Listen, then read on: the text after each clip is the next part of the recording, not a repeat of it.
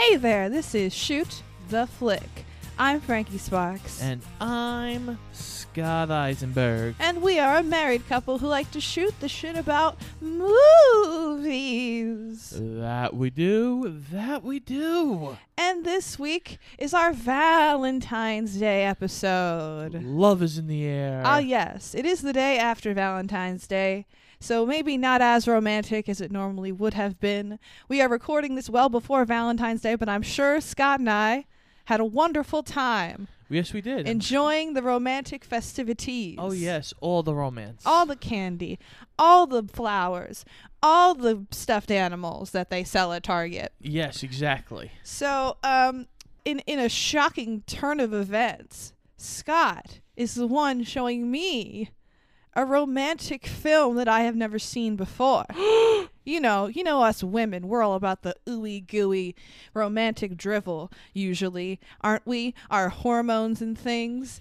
But uh I never said any of this, by the way. Just but saying. uh this time around no, it's Scott opening my mind and my heart to a romantic film. Scott, what movie did we watch today? well, we got on a little plane ride, landed in jolly old London, and went to Notting Hill. Released in 1999. Ooh, baby. And Notting Hill is one of those rom coms that is so sweet. It is very sweet and very cute. And within the first 10 minutes of watching this movie, I came to the conclusion that it is the most British movie to ever have Britished in the history of Britain. It is very British. I love this fucking movie. I really do. I was listening to other podcasts talk about this. Oh boy. It astounds me how many people are like, I like it, but God, it's so bad.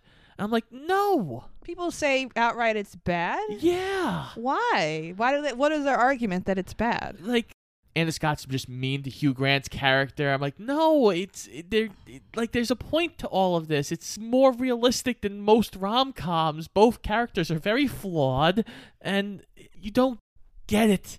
The music choices people have problems with at times. The music I wasn't aware that like the music in this movie was so very distinct and like they they make a lot of distinct choices in the soundtrack that are good. I very much liked the music choices actually. I did too. It, just, I don't know. People just seem to be very against this movie. Hmm, that's interesting cuz I I've I've known it to be like kind of an iconic romance movie.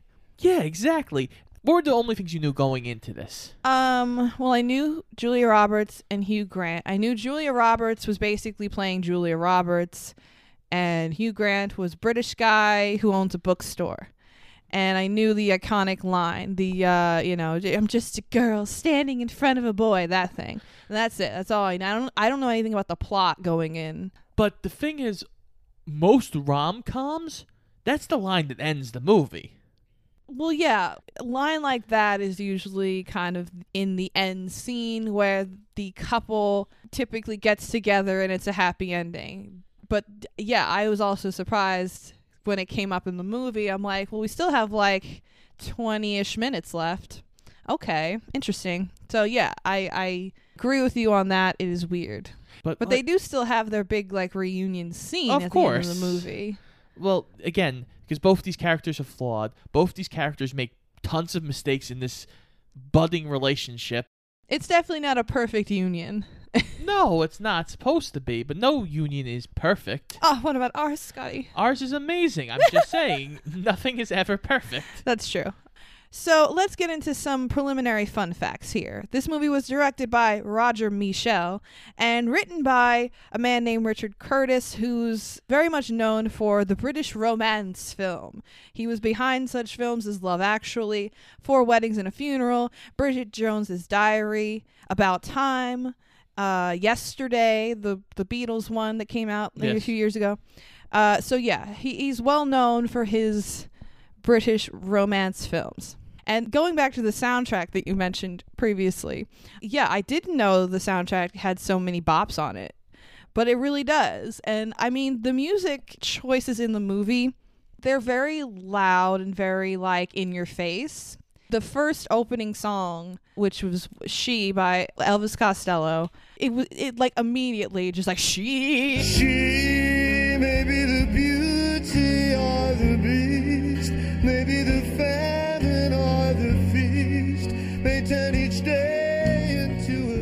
I'm like, okay, all right, yeah, I hear you. I hear you, Elvis. I got it. Thank you. Okay. Um, Yeah. so it kind of it, it hits you in the face like a truck right from the beginning. But there are other choices in the movie where music kind of aids the scene that I really enjoyed. So I, I'm not mad at the soundtrack or the writing. Uh, I'm not really mad at anything really at all in this movie. It, it's kind of a corny, turn your brain off kind of sweet romantic comedy. I would say if you don't really like British humor, you probably won't dig this as much. I like British humor generally. It's a lot more dry and subtle than say like a Happy Madison production or something like that, but I compared myself watching this movie to me reading like a trashy romance novel. Like I like to read a lot. I like to read more challenging books sometimes in different genres or whatever. But like sometimes I just want to chill out and read a trashy romance and just turn my brain off and let my heart go a flutter. And that basically is what this movie is, I feel like. It is. Uh, I also feel like Richard Curtis does a really good job writing not just relationships, but like friendships. This movie has a great friendship core to it as well. Yeah, there's a lot of good supporting cast in this. Everybody does such a good job, and you understand generally where everybody's coming from for the most part. Except Rhys Ifans. You never really know where Rhys Ifans Well, is coming from in this movie. Well, Rhys Ifans We're going to talk about him. is a wild card. The man was sleeping in a tent to try and aid his performance of this movie. Oh, that makes sense. Was he living in a tent that was posted up in a dumpster? Like, oh my god, we're gonna talk about Rhys Ifans in this movie. I I have thoughts. Also, on a bunch of other podcasts, he seems to be the most divisive character in the movie Uh huh. because either you love him or you hate him. I mean, I pretty much hate him. I don't hate Rhys Ifans. I like Rhys Ifans. We've discussed him on our show before. He plays one of the supporting characters in this movie, one of the quote unquote friends in this movie. Um, but we've talked about him before. We did the replacements. He was in that movie. We talked about the Harry Potter movies. He played Luna Lovegood's dad. So yeah, like he's he's been around. He's fine. But uh, yeah, in this movie, he's almost intolerable. He's the bloody Welshman. Oh my god. oh, And then this movie has the temerity to try to bring him around at the end and make his character like cute and shit. And I'm like, no. No. I refuse. Oh, I love I him. reject you. I love him so much. He's such a fucking lunatic, but it's great. So, uh, Scotty, Yes, without further ado, are you ready to get into the nitty gritty of this thing? I am ready. So we start with She, as Frankie said, by Elvis Costello. A little abrasive. A little, it's a little bit, but it's it's meant to be like this whole thing of celebrity, and she's called a goddess in this movie at one point. Right, and, and the she we are referring to, of course, is the character by the name of Anna Scott, played by Julia Roberts.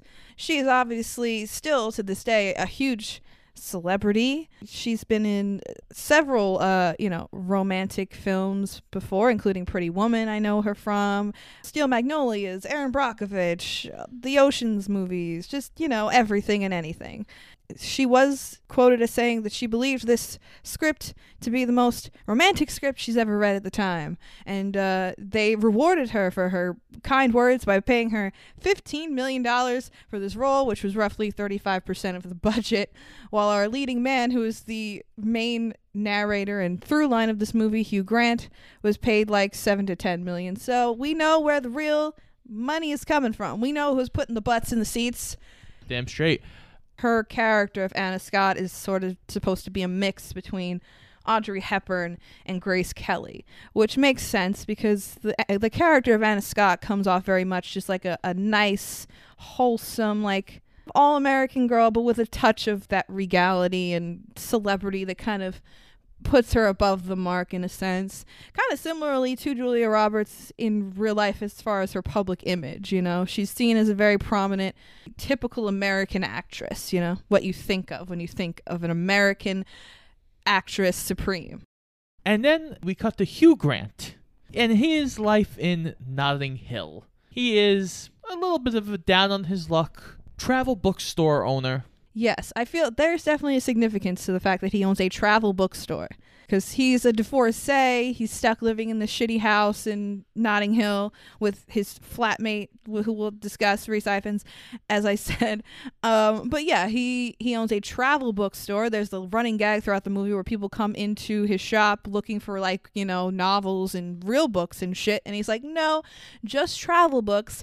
He he seems stuck in this rut, so to speak, and he wants to like have sort of an adventure and get out there in the world. So he surrounds himself with all these books about different exotic places that he can go. And it's it's kind of on the nose as to like what this character is, but hey, it works because this isn't a movie where you have to think very hard to get the point. But Hugh Grant does play our main guy, William Thacker. He's a Richard Curtis movie staple. He's been in several of that guy's movies, Love Actually, Four Weddings and a Funeral, Bridget Jones' Diary. So he's he's used to this bag of romance comedy film. Hugh Grant is one of those guys. He, he's usually our foppish gentleman. Indeed, he is in this. As Frankie said, he's recently divorced from his ex-wife who left him for someone who looks like Harrison Ford. Ah, yes.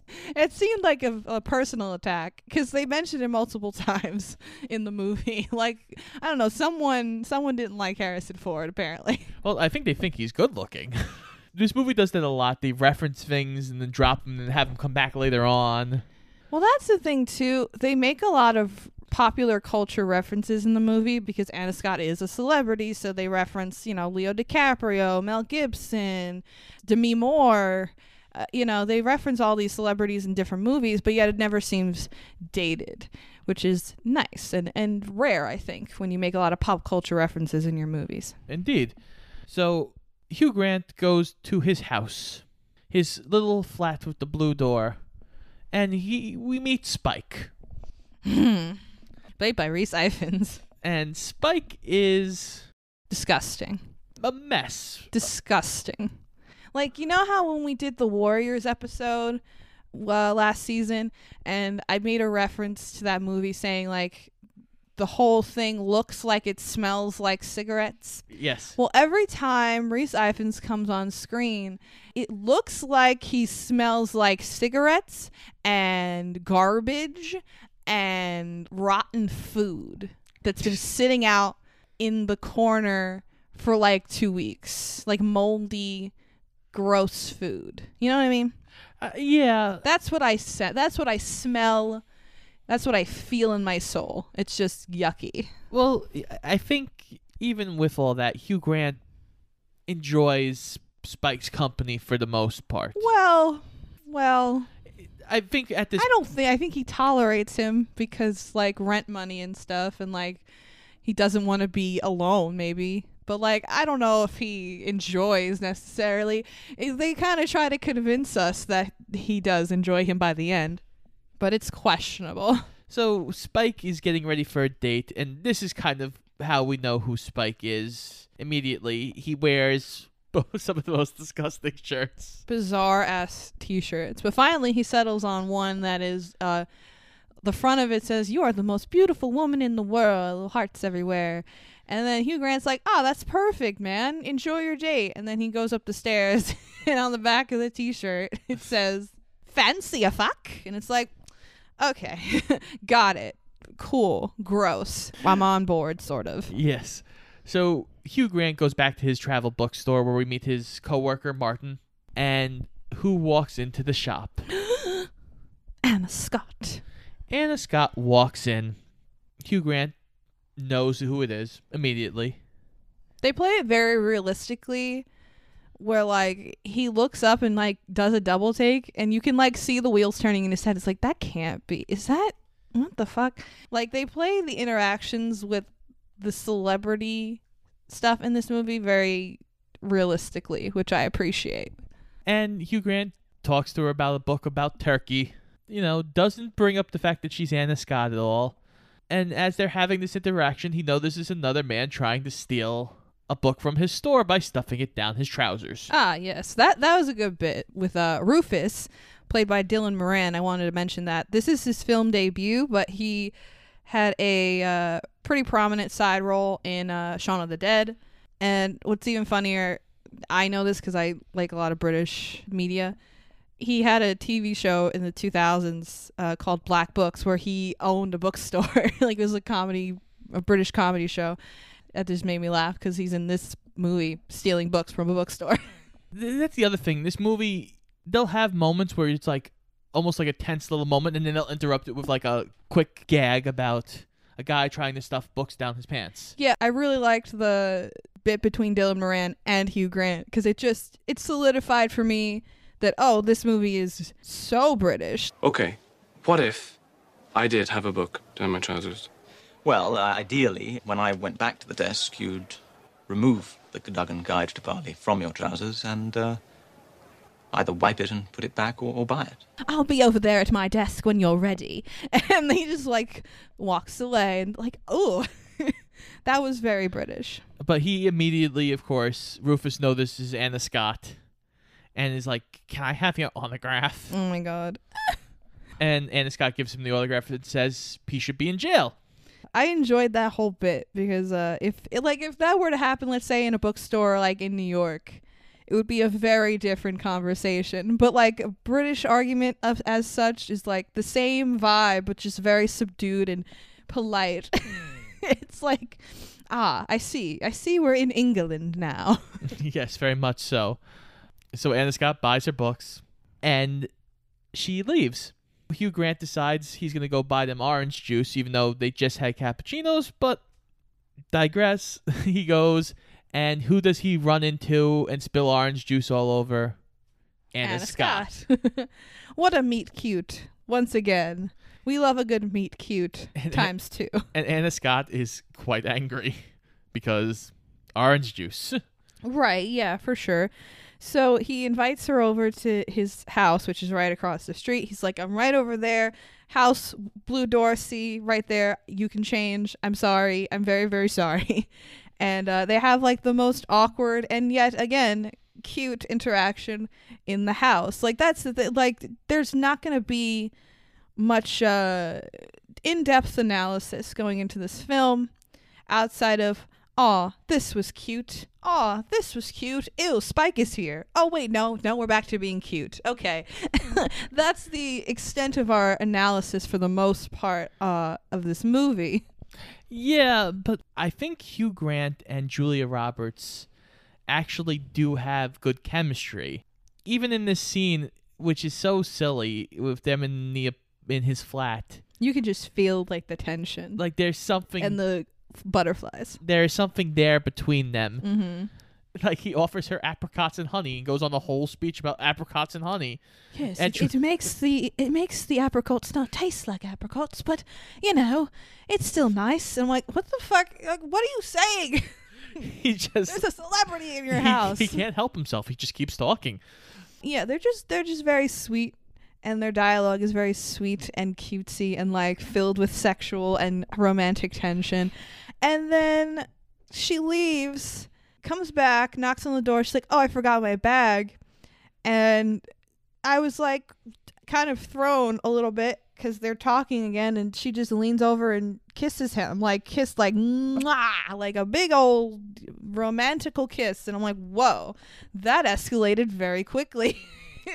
what the fuck was okay? I mean, you just met this man like 10 minutes ago, but all right, you know, I'm not judging you. He's Hugh Grant. He's very attractive. Okay. and I, I assume at this at this point, even if she kisses him, they're never gonna see each other again.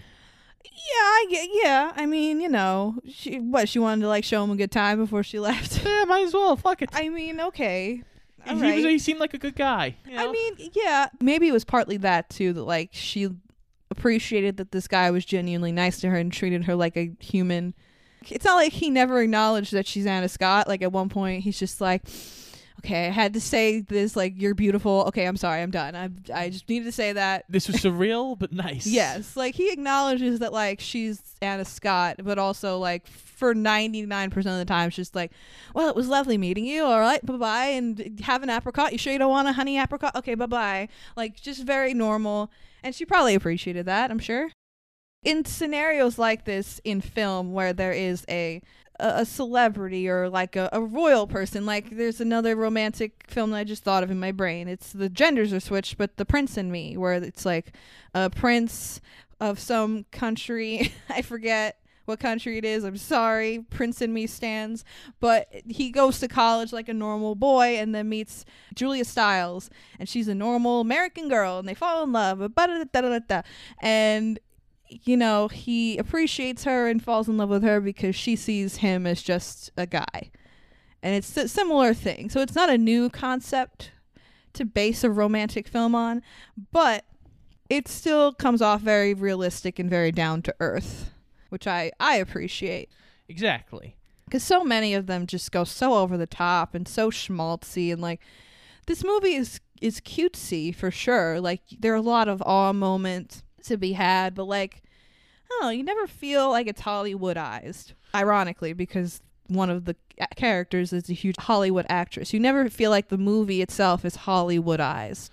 The other thing I always seem to have a problem with rom coms in general is it always seems like one character is generally pretty much perfect, and the other character is the flawed. It's like a, a schlubby ne'er do well. Like, oh, I- this. You know, how does this girl like me? I'm just a schlub. I'm Adam Ex- Sandler, and yet somehow I've gotten Drew Barrymore in my midst. How did this happen? multiple times. like that kind of thing. Yeah, But as much as like these two people are from two different worlds, you realize like you're, you, they come from two different worlds, and they're. You're, you know, they come together in harmony, like you know, maybe in in um, you know, High School Musical. It's kind of like High School Musical. it's kind of like every romance ever, like High School Musical. like Romeo and Juliet. Oh, you like Romeo plus Juliet? No, Now? no, no, like the original. Baz Luhrmann's Romeo and Juliet. fuck, fuck Baz Luhrmann. Oh, oh God, I wanted to get on Baz Luhrmann so bad. We just watched Elvis last night, and we had an experience over here. Oh man, the only reason to watch Elvis is Austin Butler. that's accurate. Not gonna lie, Baz Luhrmann just vomits his pea soup of Baz Luhrmann all over that movie, and I mean, man, Austin Butler must be tired from carrying that entire production on his back. because God knows Tom Hanks was out to lunch somewhere. You, we just talked about Tom Hanks like not too long ago with Big, and it's like, oh God, what happened to you, sir? Did you are you at the point now where you don't care? I mean, that's fair, I guess. You've done enough, sir, but like, come on, come on, Tom, where were you, man? anyway, we went off track there. Continue. we did go off track. Um, we do get a little bit of a gag that Hugh Grant asking Spike, "Has anybody called me?" And he goes, "Oh yeah, this girl Anna left a message, uh, something about staying in a hotel, and she was under a, another name, and I don't remember it." He's like, "You don't remember the name?" uh, eventually, he does, and he does call Anna Scott. I think there's a reason why both Hugh Grant and Julia Roberts were the first choices for our writer and our director because they they clearly do have a lot of chemistry. Well, from everything I've heard, Hugh Grant's not the nicest guy in the well, world. yeah, he seems like he's kind of a dick, but I mean, you know, that's okay. A lot of celebrities are dicks. So Hugh Grant buys flowers. That was so cute. And then he goes into like her dressing room or whatever, and she's got like huge bouquets and shit everywhere. He gets roped into this press junket for this movie, Helix. Yes. I like the commentary they do about like Hollywood and about movies in general in this movie where like you see Anna Scott's career and like how she does like these big blockbuster movies that are kind of shitty. And then later on in the movie she's talking to Hugh Grant about like her career and stuff. And he basically says like oh you could do like a real movie you know what I mean like a like a like a serious fucking movie and Uh, not Henry- like some bullshit A Henry James picture. yeah. And then like later on, like towards the end of the movie, she's doing like this period piece, like with big floofy dresses. Because it, it, it, I just like that because for us doing shoot the flick, we talk about that all the time. Like the differences, I guess, between big blockbuster movies and more like quote unquote Oscar-y type movies that we've talked about, and like how expectations are different. And it's just yeah, as a movie connoisseur it was interesting to see that aspect of it as well. But uh, yeah. So Hugh Grant gets mistaken for a writer for the magazine Horse and Hound. But it, it was weird because okay, he gets shuffled into a room with Anna Scott, and he has to pretend to do this interview with her, and he's it's very cute. He's asking her questions about horses and hounds in her movies, and it's like. It's so awkward, and she's like, "Well, we could have more horses, but this movie is set in space, so it'd be kind of difficult." And they're just like trying to go through the rigmarole. Well, because the PR guy's there, and Which why can't you tell the PR guy that you met a guy and y- I don't know. I mean, I get Well- well, well- he's not going to tell on you because we find out later. Spoiler alert: she has a boyfriend, but the PR guy's not going to tell on her. But um, what I found weird was that after he is kind of forced to to leave Anna Scott to continue her business, press people are like, "Ah, come in this room now," and he has to ne- then interview all these other people that have done this stupid fucking movie and ask them questions like he's seen the movie and gives a fuck about it. And I'm just sitting there like, just leave, just walk out of the room, be like, "Oh, I'm sorry, excuse me a minute," and then leave. Like, what is the problem? Go. like you don't have to be here but then no we have to keep him there for a the humorous bits that we are going to do and b so that at the end of the press junket julia roberts can come in and be like ah that thing i was supposed to have to do i don't have to do it anymore so i can hang out with you and hugh grant's like ah yes please he's like, um, I forgot I have this thing with my sister. It's her birthday, but I can cancel. She's like, I'll come along with you. I'll be your date. For some reason, people have a problem with this. Like, she invited herself along for this. I'm like, no, it's cute. It's like, I, I didn't see it that way. I saw it because originally he said, "Oh no, I'm sure I can get out of it," and she's like, "Well, no, I, I'll just come with you. It's fine." That didn't seem weird to me in that way. It seemed cute that she was like, "Oh no, I don't mind. I'll go to your sister's birthday. I don't get out. Like I'm cool." and they go on to their friend's house. Yes. Now the sister, on the other hand, is not so cute. No, the sister. She's creepy as fuck, and we want her to go away. Honey is Honey's a bit of a mess. But we meet William's friend group, and uh, they're all Very British and very nice. very nice, very British. I'd like to compare it to like Stephen King's It. They're like the losers. Well, they all got like some problems. Well, that that's a thing of it too. in this movie, it's essentially humanizing celebrities. That's an aspect of the movie that we talk about here because they basically all go around in a circle and talk about how fucked up their lives are. Like one of them, uh, you know, has a shitty job that he hates. Uh, Honey's a hot mess. Their friends are married, and the wife had an accident and ended up in a wheelchair and she can't have kids. And it's it's a lot of uh sad everyday life normal person type shit. And then we get to Anna Scott and she's like well I can you know I got some shitty stuff too. And then she talks about how she's been on this like regimented strict diet from when she was a teenager. So she's like basically I've been hungry for a decade and like girl I feel you. I love food. I could never do that I love it too much. And then she talks about how like everyone has these expectations of her and they only see her as one thing. One day, not long from now, my looks will go, and I will become some sad middle aged woman who looks a bit like someone who was famous for a while. No, nice try, ah, gorgeous, but you don't fool anyone. They're cute. They really are. Everybody's cute. God damn it. It's like I said, it's a realistic reaction to a celebrity kind of being in your presence in like ordinary circumstances. It's like you kind of do a double take. You're like, what the fuck? And then, you, you know, when she leaves, they all do like a little squeal, like, ah, Anna Scott was in our house. And Hugh Grant's like, oh, they do that for me every time I leave the house. They're so annoying. And it's like, oh. And Anna laughs. we have like the typical what you think that situation would be with Honey, who kind of like is obsessive and like, oh my god, I love you so much, and then everyone else is just kind of like, holy shit, it's Anna Scott, but like you know, They calm tries to yeah, exactly. They kind of calm down and try to be at least somewhat normal and like you know be a human being. But uh, yeah, when they leave, they go break into a private garden. I think so. Yeah, it's like a little like mini community with a pretty garden and stuff, and she makes out with him, and it's very cute. Again, very cute, cute, cute. We should have a cute counter every time we say cute, Yes, it was Cute. a lot. cute. They sit on the bench. And Oh, the bench. Do we have to mention the bench because at the end the bench comes up again and I was like squealing. So we have to mention the bench. There's this little bench dedicated to this couple who live their lives together.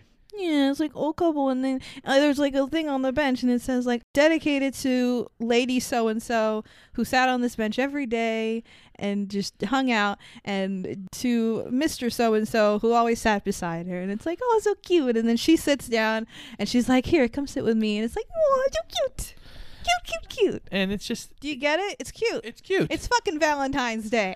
Lighten the fuck up. It's cute.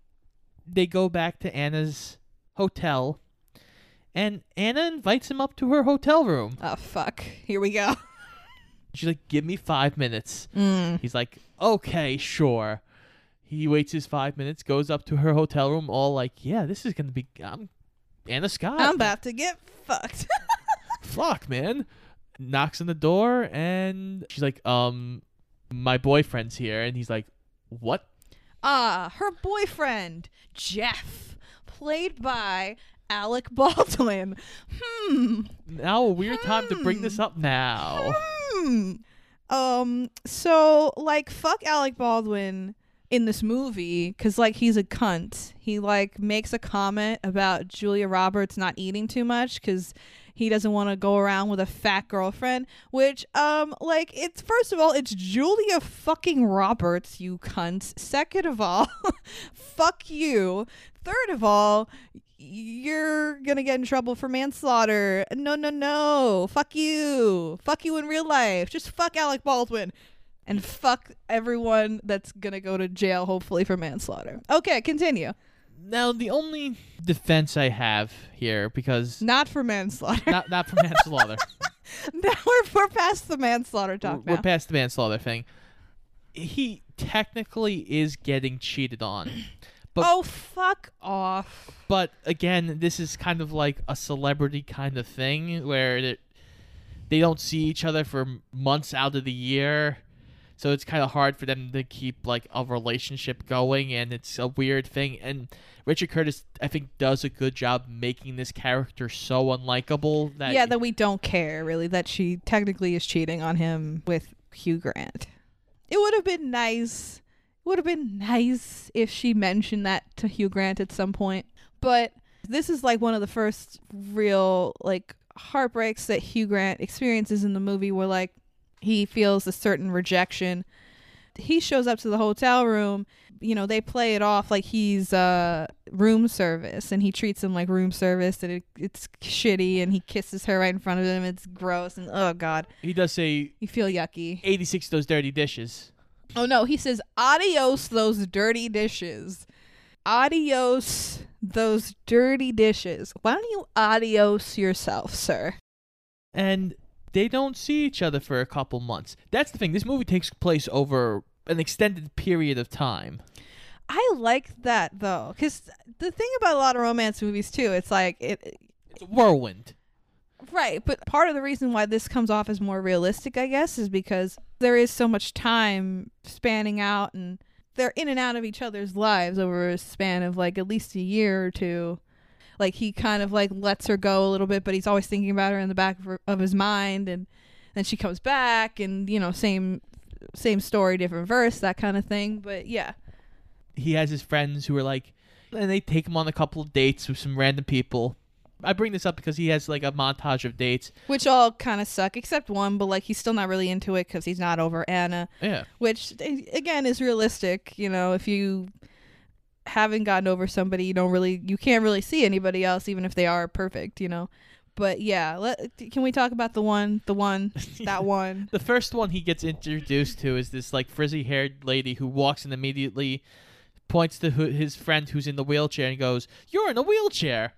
I don't even i like screamed like at the t i'm like who says that when you first meet someone? You walk in their house their house this woman's house that's in a wheelchair. You walk into her house and you see her in a wheelchair and you just go, when you first meet someone first time you see them you're like oh you're in a wheelchair. Yeah yeah bitch. You have eyes. Fabulous. Like who does that Who had been saying that? Who said that? Who said that? Who said that? if I were her husband, this is see, this is why British people are British people, and I am not British people because if if that had happened in my house, I mean, like, uh, yeah, fuckhead, get the fuck out of here. Who the fuck do you think you are? Like, I, are you fucking crazy? Well, she does play it off really well. She does. She's honestly a great. That's why she's British lady, and I'm not. well, she's honestly a great character just in general. The brief interactions we've had with her, she's really good as a character. Yeah, well, because that's an aspect of this movie too, where like, you know, when stuff goes wrong with Anna, there is sort of a, a juxtaposition sometimes placed with her and Hugh Grant's friend, who's in a wheelchair. Later on, when things go wrong for Anna, Hugh Grant is just like, you know, have some perspective here, and she's like, just because, you know, I'm going through shit that's different than hers doesn't mean that my shit isn't just because I'm a celebrity doesn't mean I don't have fucking problems, which is fair.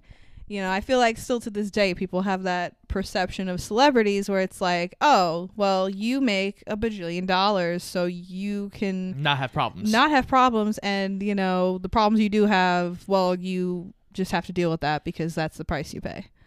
so he's walking through the streets, and we do get a quick glimpse of apparently Anna has had some nude photos leaked, and he goes back to his flat, and Anna Scott shows up at his flat.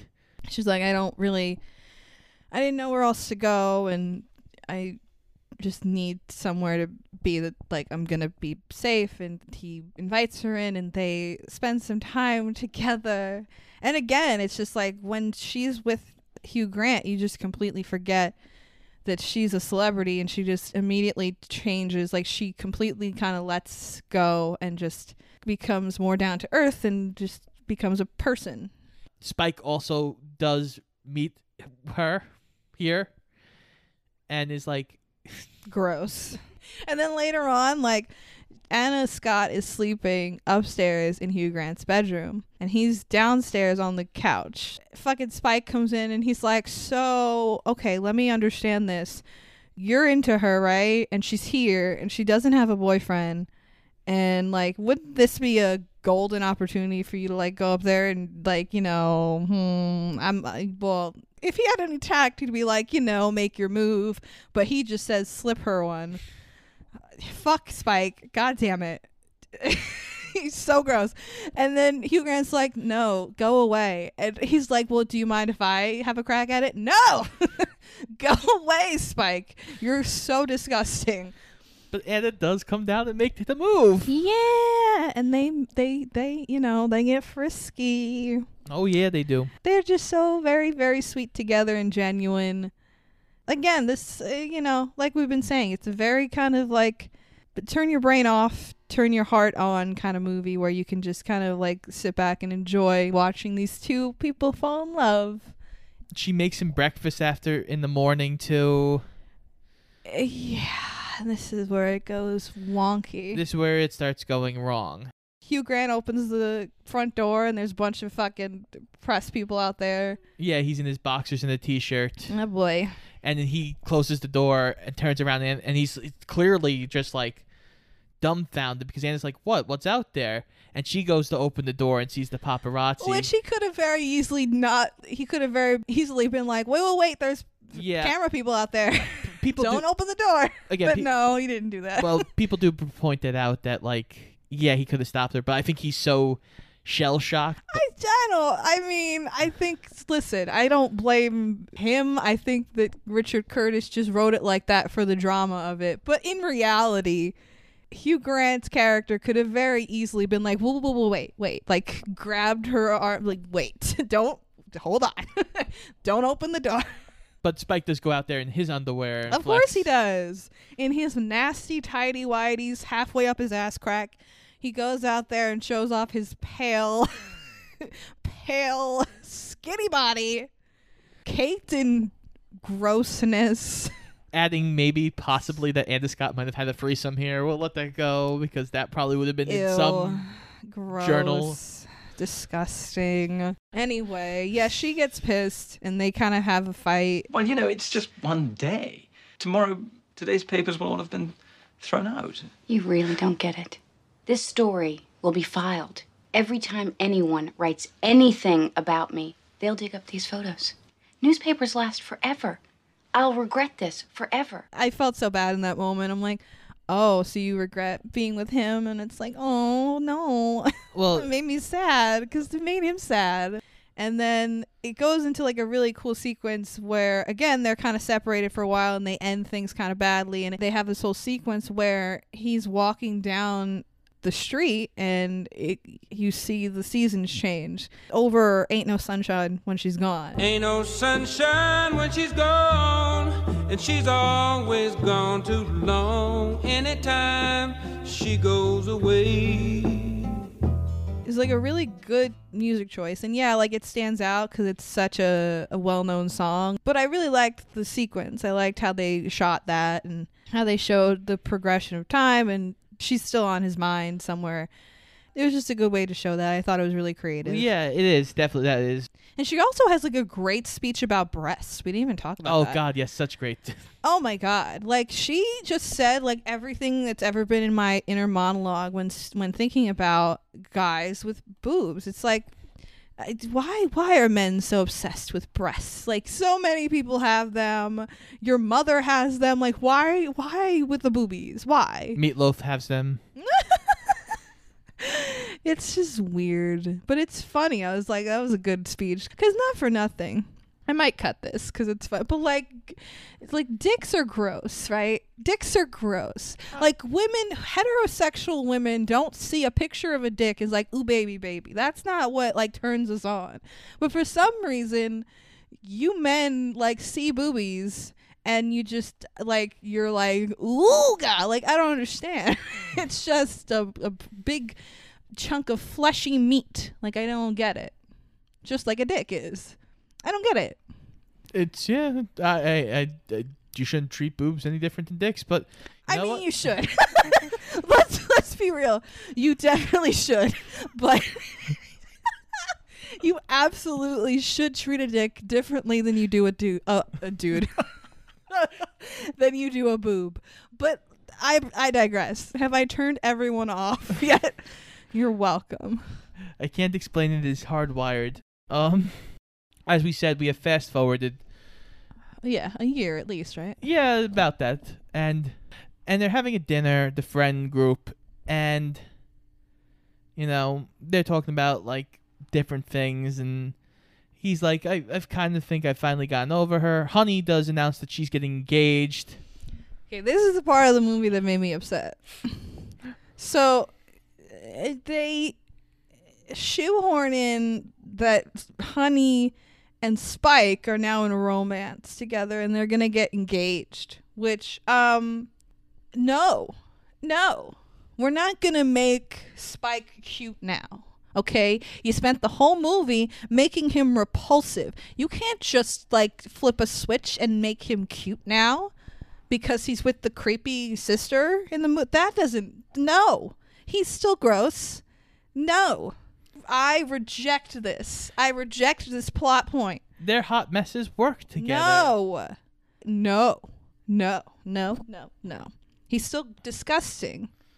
Uh, he fixes himself slightly. No, when? When do you see that? You see him because he puts on a button shirt. Yes. Stop. Stop this. this is absurd. A button shirt does not a man make. Listen, if you wanted to like rehabilitate Spike, that's fine. That's something you could do in your movie, but don't do it in the last like 20 to 30 minutes and think that it's going to mean something. It's absurdity. Absurdity, I tell you. Uh, but one of the friends does let Will know that even though he says he's over Anna, that she's in town filming her latest movie. Ah. So, of course, despite the fact that he says he's over her and doesn't want anything to do with her, he goes down there to where they're filming the movie and goes to see her.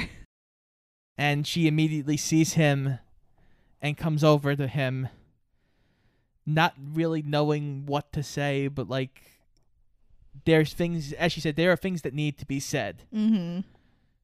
and she invites him onto the set and uh, he goes and sits down they offer him earphones to listen in on her microphone. Yes, and this is where she's doing the big frumpy, like you know, t- uh, period piece movie. the one he suggested. Right. So that was cute too. I was like, oh, And at this point, she has also won an Oscar because that does come up in the newspaper. did she win it? Yeah, she won an oh, Oscar Oh, okay. I didn't realize she won it. Okay, cool. because she has now become a serious actress. Cool, man.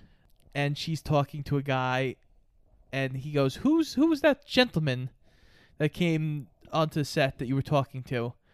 And she says, "He's nobody. He's just the." He's just a guy from my past, and it's like such an awkward situation. I don't even know why he's here. And Hugh Grant obviously heard that and was like dejected, so he just like slips out of there, takes the headphones off, and leaves. He goes back to his bookstore, Mm-hmm. and uh, Anna shows up there with a gift. Yes, and I knew because I had seen the iconic line from this movie. I'd seen a clip of it, so I knew it was coming because I knew it's like in the bookstore, and she's got the blue outfit on. I'm like, okay, she's about to say it. So like, is this about to be over? And then I look at the time, and it's like, oh, there's like 20 minutes left. So like, it's what's what's happening? I don't know what's happening. Ah, and then she gives him the gift, which is an original of this painting that's He- in he's got a he- copy of it. yeah, in his apartment. And that moment where he shows her the copy of the painting and like they talk about it is funny too. I wrote down the line I said because it's basically like a fucking. Uh, it's like a lady and then there's a goat with Playing a violin. Playing a violin, yeah. And Julia Roberts just goes, "Happiness isn't happiness without a violin playing goat." And I was like, "I'm writing that shit down. I got to remember this. Happiness equals." Violin playing goat. So she gives him the gift, and she basically says, "Hey, I'm leaving. You know, uh, we're done shooting the movie, but if you wanted me to stay, I would hang out for a little while. Maybe we could, you know, we could be together for a little bit." And he's like, "I'm gonna politely decline that." I really like this scene because you really feel bad for both of them because you get totally where he's coming from and also where she's coming from because he just doesn't want to get hurt again. And he's like, listen, I really like you, but I feel like I'm just going to get fucked over again for a third time. And I really don't think I can handle that. So, no. And then she's like, I'm also just a girl standing in front of a boy, asking him to love her. I'm just Anna. And it's like, aw. Oh, man. And Eh. she's like crying. I just feel bad. And she leaves, and he goes to his friend group, and he's like, "I did the right thing, right?" And they're all standing there silently. until fucking Spike walks in and goes, "You daft prick." Which, okay. Why why does he have to be the voice of reason? That just seems foolish.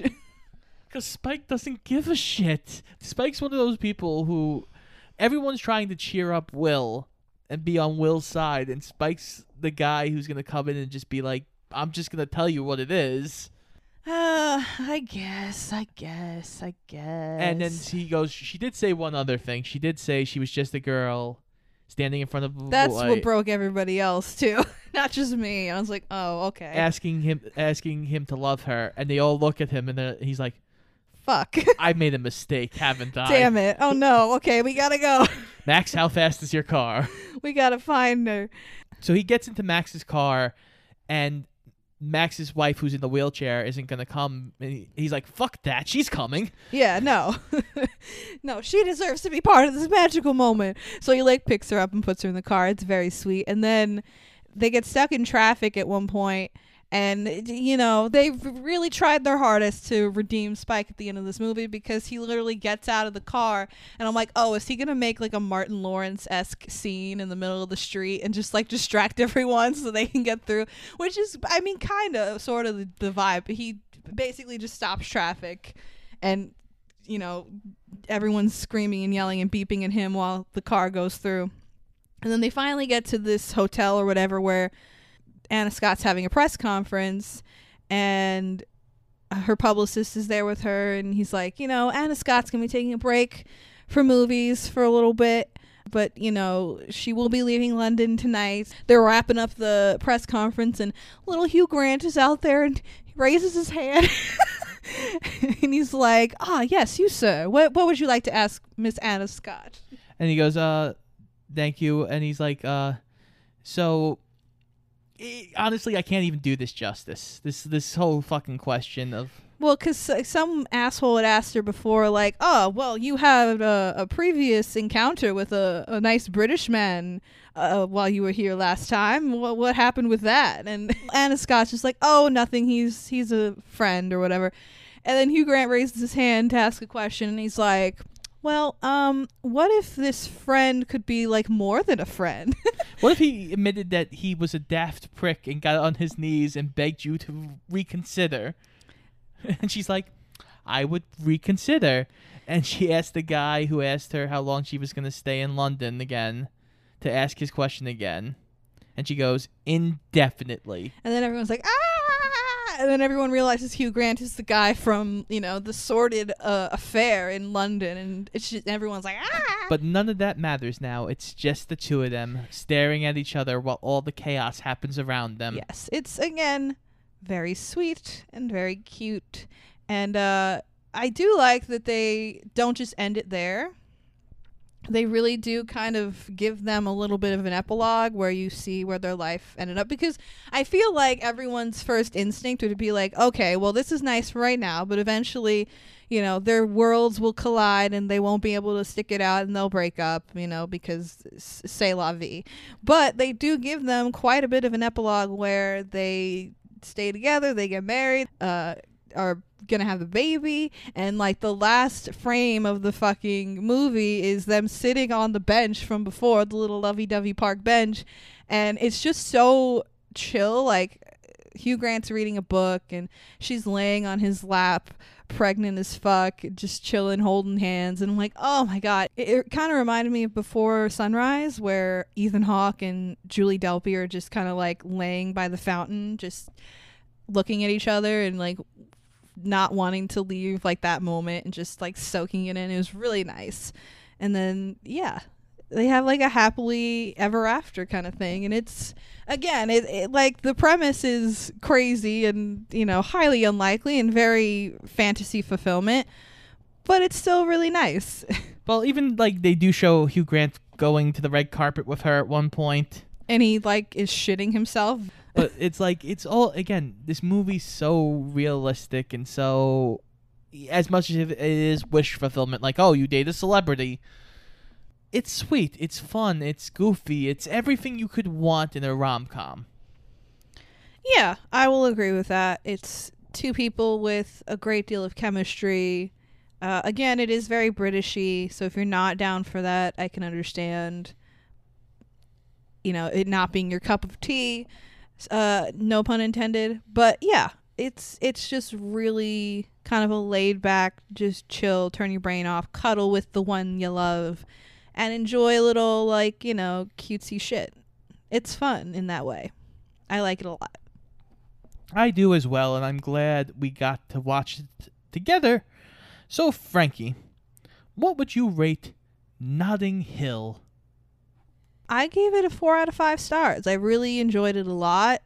Uh, as far as rom coms go, it's one of the better ones because really the main requirement is to have, uh, you know, two leads with great chemistry, and it definitely does that.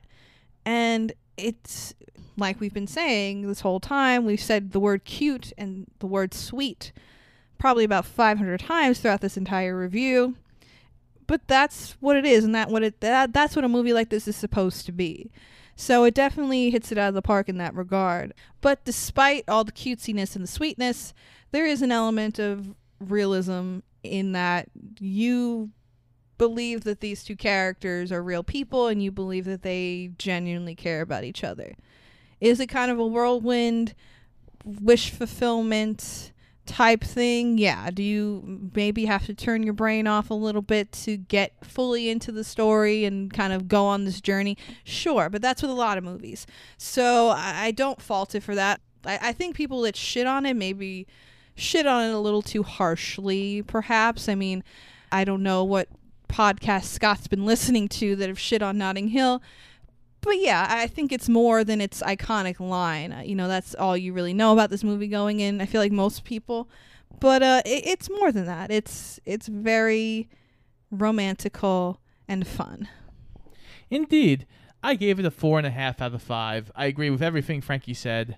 I love this movie. It's been a staple for me for a very, very long time. Damn. Oh, I do have another quick bit of trivia that for Frankie. Uh, oh no, am I gonna like it? Well, do you know who at one point lived in the apartment above the travel bookstore in real life? Who? Adele. Aw, cute. That's very cute. That's that. That's appropriate.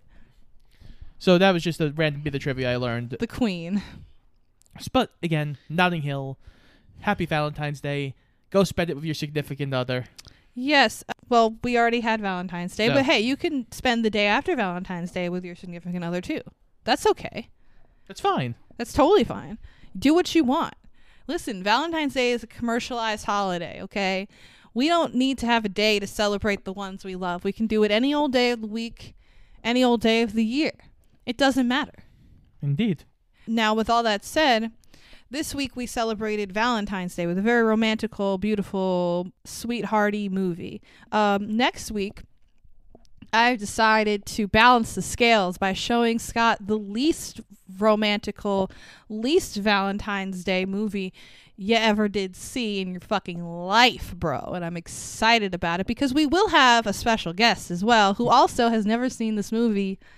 And I, I'm I'm really excited to hear what both of them think about this film. It's going to be interesting. I'm a little scared, but excited. So, until then, this has been Shoot the Flick. I'm Frankie Sparks. And I'm Scott Eisenberg. Make sure you check us out on Instagram and Twitter at Shoot the Flick, and check out all of our episodes on iTunes, Spotify, Google Podcasts, and iHeartRadio, and pretty much anywhere else you can find a podcast. And make sure you come back next week for our non-lovey, non-dovey movie adventure. I'm just a boy on a podcast with a girl asking her to love him.